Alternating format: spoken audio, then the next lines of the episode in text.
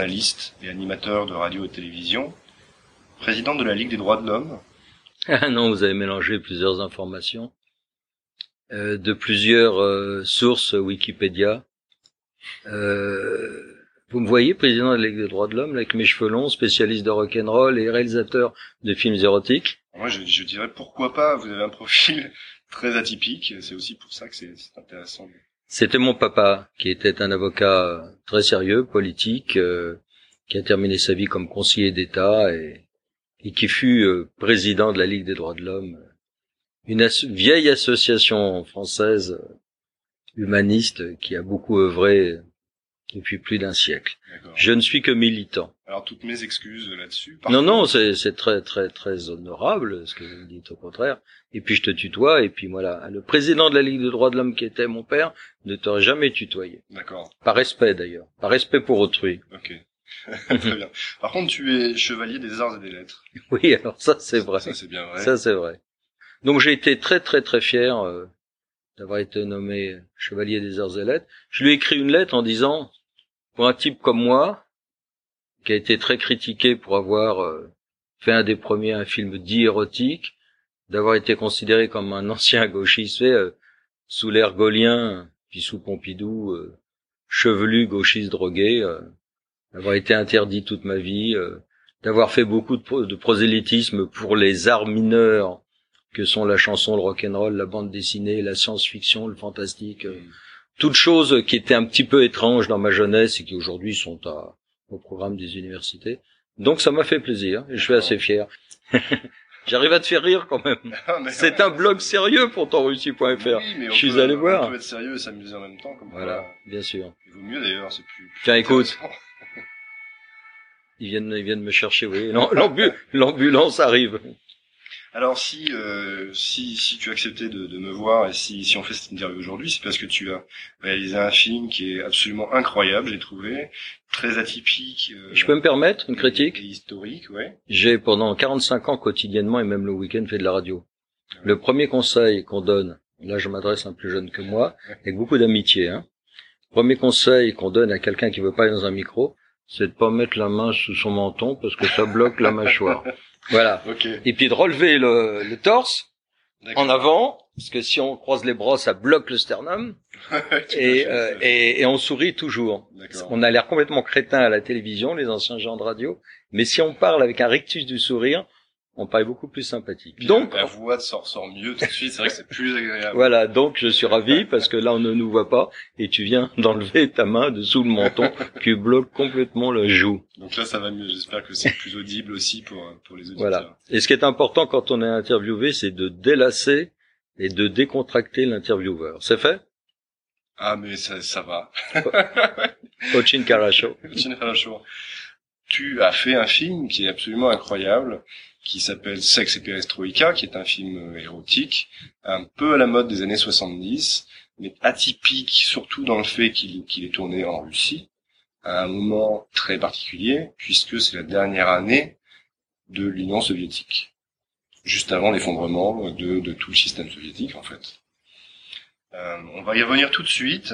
Avec Juste- grand juste plaisir. avant- juste avant ça, je voulais dire que tu avais quand même écrit plus d'une trentaine de livres, Une cinquantaine même. une cinquantaine de livres. J'ai fait quelques études aux États-Unis. Un de mes professeurs, qui était d'ailleurs un cousin, spécialisé dans dans la littérature et la poésie euh, afro-française, Ouais. ce grand spécialiste de Sangor et de Césaire, mais ça n'a aucun rapport. Il me disait qu'il faut publier ou périr, publish or perish. Ouais. Donc euh, je n'arrête pas. Ok. Et donc tu es un grand spécialiste de musique, par ailleurs. Tu as rencontré tous les plus grands du rock'n'roll des années 70, 60-70. y compris à Moscou, parce qu'il y a une séquence dans Sex et Perestroïka où on voit le Jim Morrison soviétique, Tout à fait. Ouais. qui était d'origine coréenne, qui s'appelait, puisqu'il est mort quelques semaines après le tournage, donc j'ai fixé peut-être ces derniers instants, Victor Tsoy, avec son groupe. Kino. C'est, ce sont les Dors soviétiques. euh, Groupe mythique pour tous les Russes, voilà. sans exception pratiquement. Voilà. Donc, dans ce film que je désavoue, que je n'aime pas particulièrement, que je pense avoir raté, je t'expliquerai pourquoi. Ah. Il y a au moins des pépites comme ça. Ouais. Victor Tsoy. D'accord. Alors, vous, vous pourrez retrouver, juste avant de passer euh, à quelques questions sur le film, tout, enfin une série en tout cas de, de livres et d'enregistrements musicaux qu'a produit donc euh, François Jouffa. qu'a produit François Jouffa. Tu peux le dire, tu peux le dire en russe?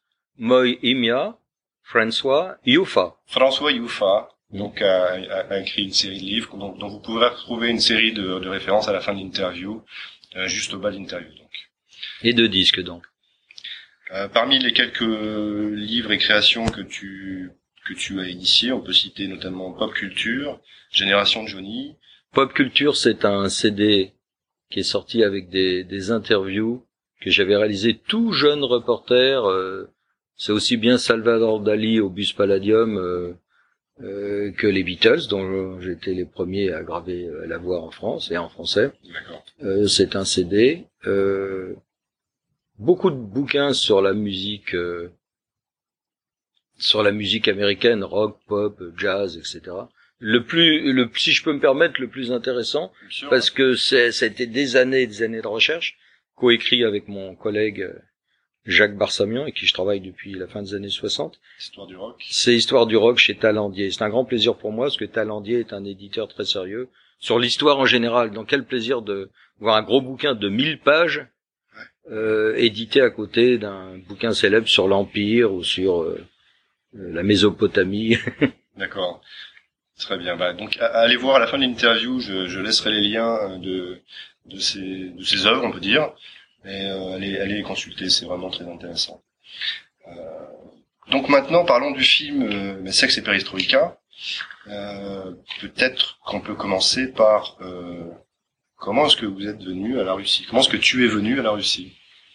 Oula, déjà mon grand-père était russe. C'est ce que je croyais, parce que quand il est mort, je me suis aperçu qu'il était ukrainien. À l'époque, ça devait être la Russie, la grande Russie. Ouais. Euh, j'ai appris le russe au lycée. D'abord, je voulais pas apprendre de l'allemand. Mon père avait fait de l'allemand au lycée, mais je sais pas. j'ai- Mais à l'époque, euh, j'étais au lycée Pasteur à Neuilly-sur-Seine. euh, ça paraissait original. Le prof de russe, euh, Monsieur Triomphe, était intéressant et on n'était qu'une dizaine dans la classe. Donc j'ai appris le russe, euh, mais on apprend surtout avec des dictionnaires. euh. Je suis imbattable pour traduire Vietcherd, Ouais. mais il me faut toujours un dictionnaire. Après, dans une université américaine, j'ai continué à apprendre le russe. Euh, je le parle pas, je le comprends un peu, Mhm. mais je le lis très bien. Et puis surtout, donc mon grand-père, quand j'ai appris qu'il n'était pas complètement russe, ça m'a fait un choc. J'ai dit tiens, j'apprends le russe, il est pas russe.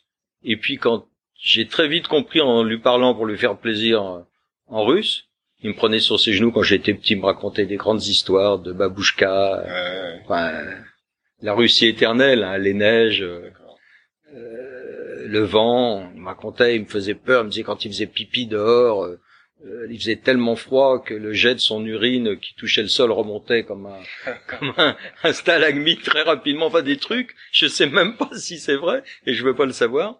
Donc j'avais une culture slave par l'intermédiaire de mon grand-père, Euh, mais très vite j'ai compris qu'il n'était pas russe mais ukrainien, Mhm. et qu'en plus avec ma grand-mère, ils ne parlaient pas entre eux russe, elle était d'origine roumaine, mais qui parlait yiddish.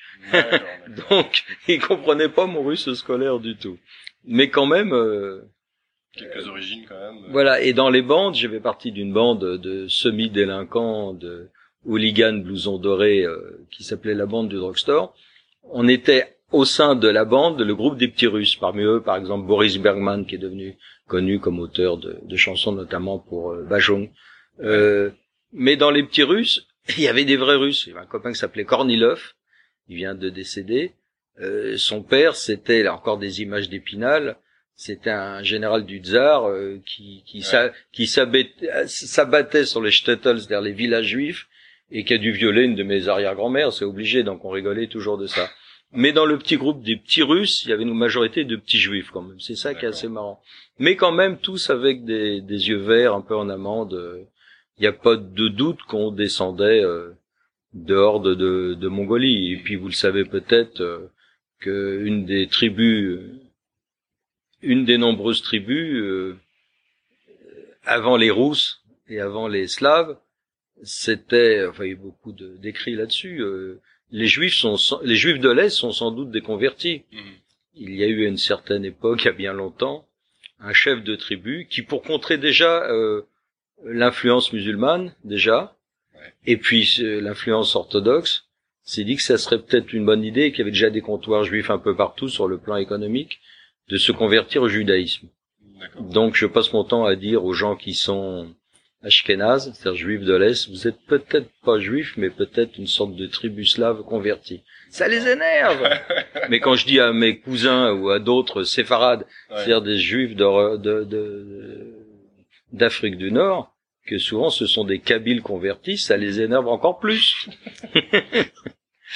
c'est pas, c'est pas quelque chose qu'on entend tous les jours. Et les gens, ils se font la guerre alors qu'on est tous cousins. Parce que quand on regarde l'ADN des Palestiniens et des Israéliens, c'est le même. D'accord. Exactement le même. Bon. Alors comment comment est né ce projet euh, incroyable qui donne ce film du coup euh Alors je peux remonter euh, dans ma petite histoire cinématographique. Gamin, j'étais passionné de cinéma. Je vous parler de la bande du drugstore. C'était juste en face sur les Champs Élysées, le drugstore des cahiers du cinéma.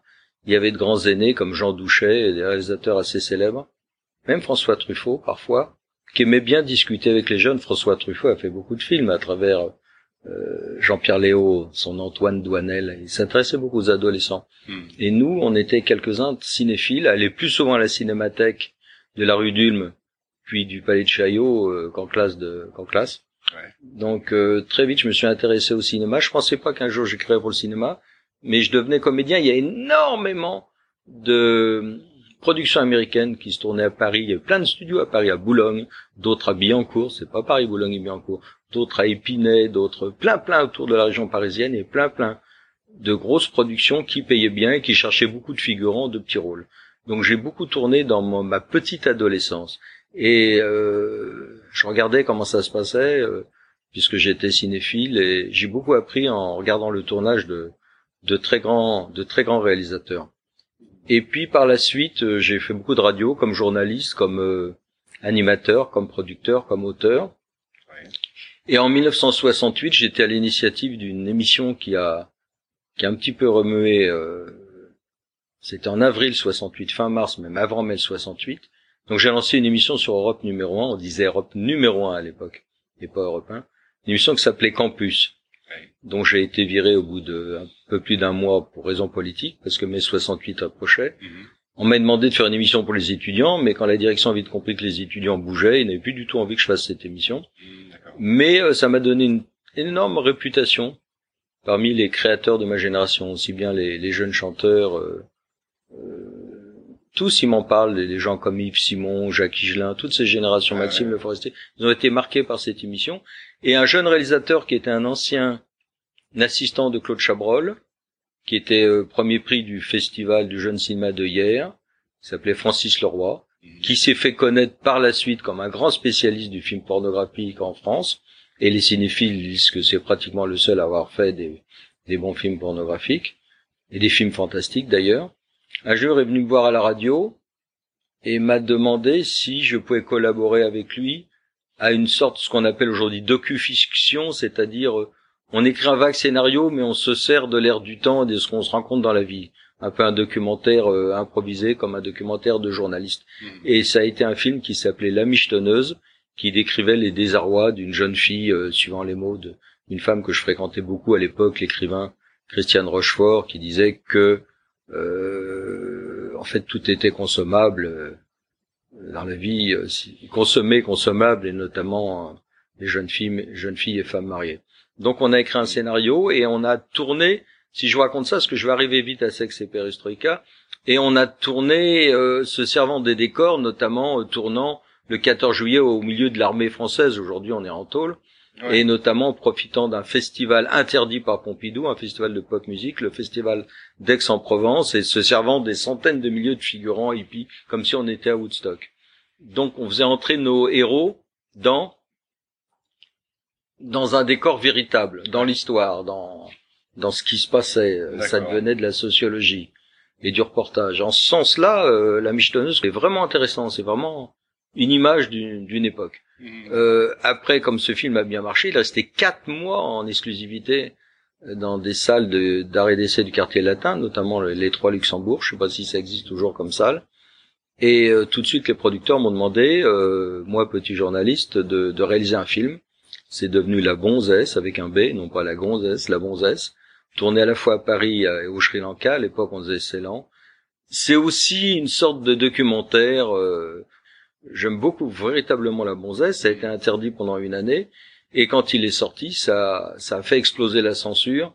Et par derrière, se sont enchaînés Emmanuel et je dis toujours que j'ai eu les soucis et que mon ami Jules Jacquin, pour Emmanuel, a eu les sous. j'ai eu les soucis, il a eu les sous.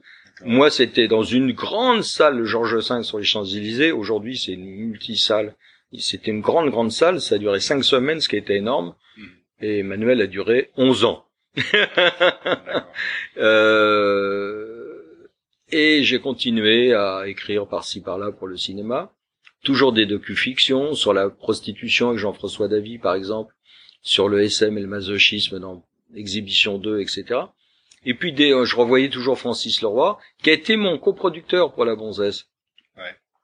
Et Francis Leroy et moi, on se dit des années plus tard, quand on a vu les coups de pioche sur le mur de Berlin, mais si on avait été là, et si on avait mis nos comédiens au milieu, c'est vraiment un moment d'histoire complètement extraordinaire.